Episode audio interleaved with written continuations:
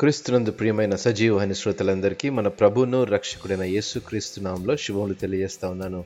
అనుదిన వాక్య ధ్యానంలో విలాప వాక్యములు మూడవ అధ్యాయము ఇరవై రెండు నుంచి ఇరవై మూడు వచనాలను ధ్యానించుకుందాం. ఆయన వాత్సల్యత ఎడతెగక నిలుచున్నది. అనుదినము నూతనముగా ఆయనకు వాత్సల్యత పుట్టుచున్నది.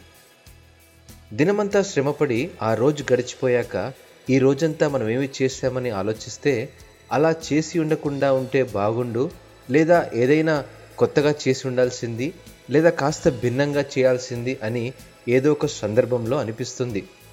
ఆ సందర్భాల్లో మన ఆత్మ కృంగిపోవచ్చు మరియు నీరుగారిపోయే పరిస్థితి ఎదురవచ్చు.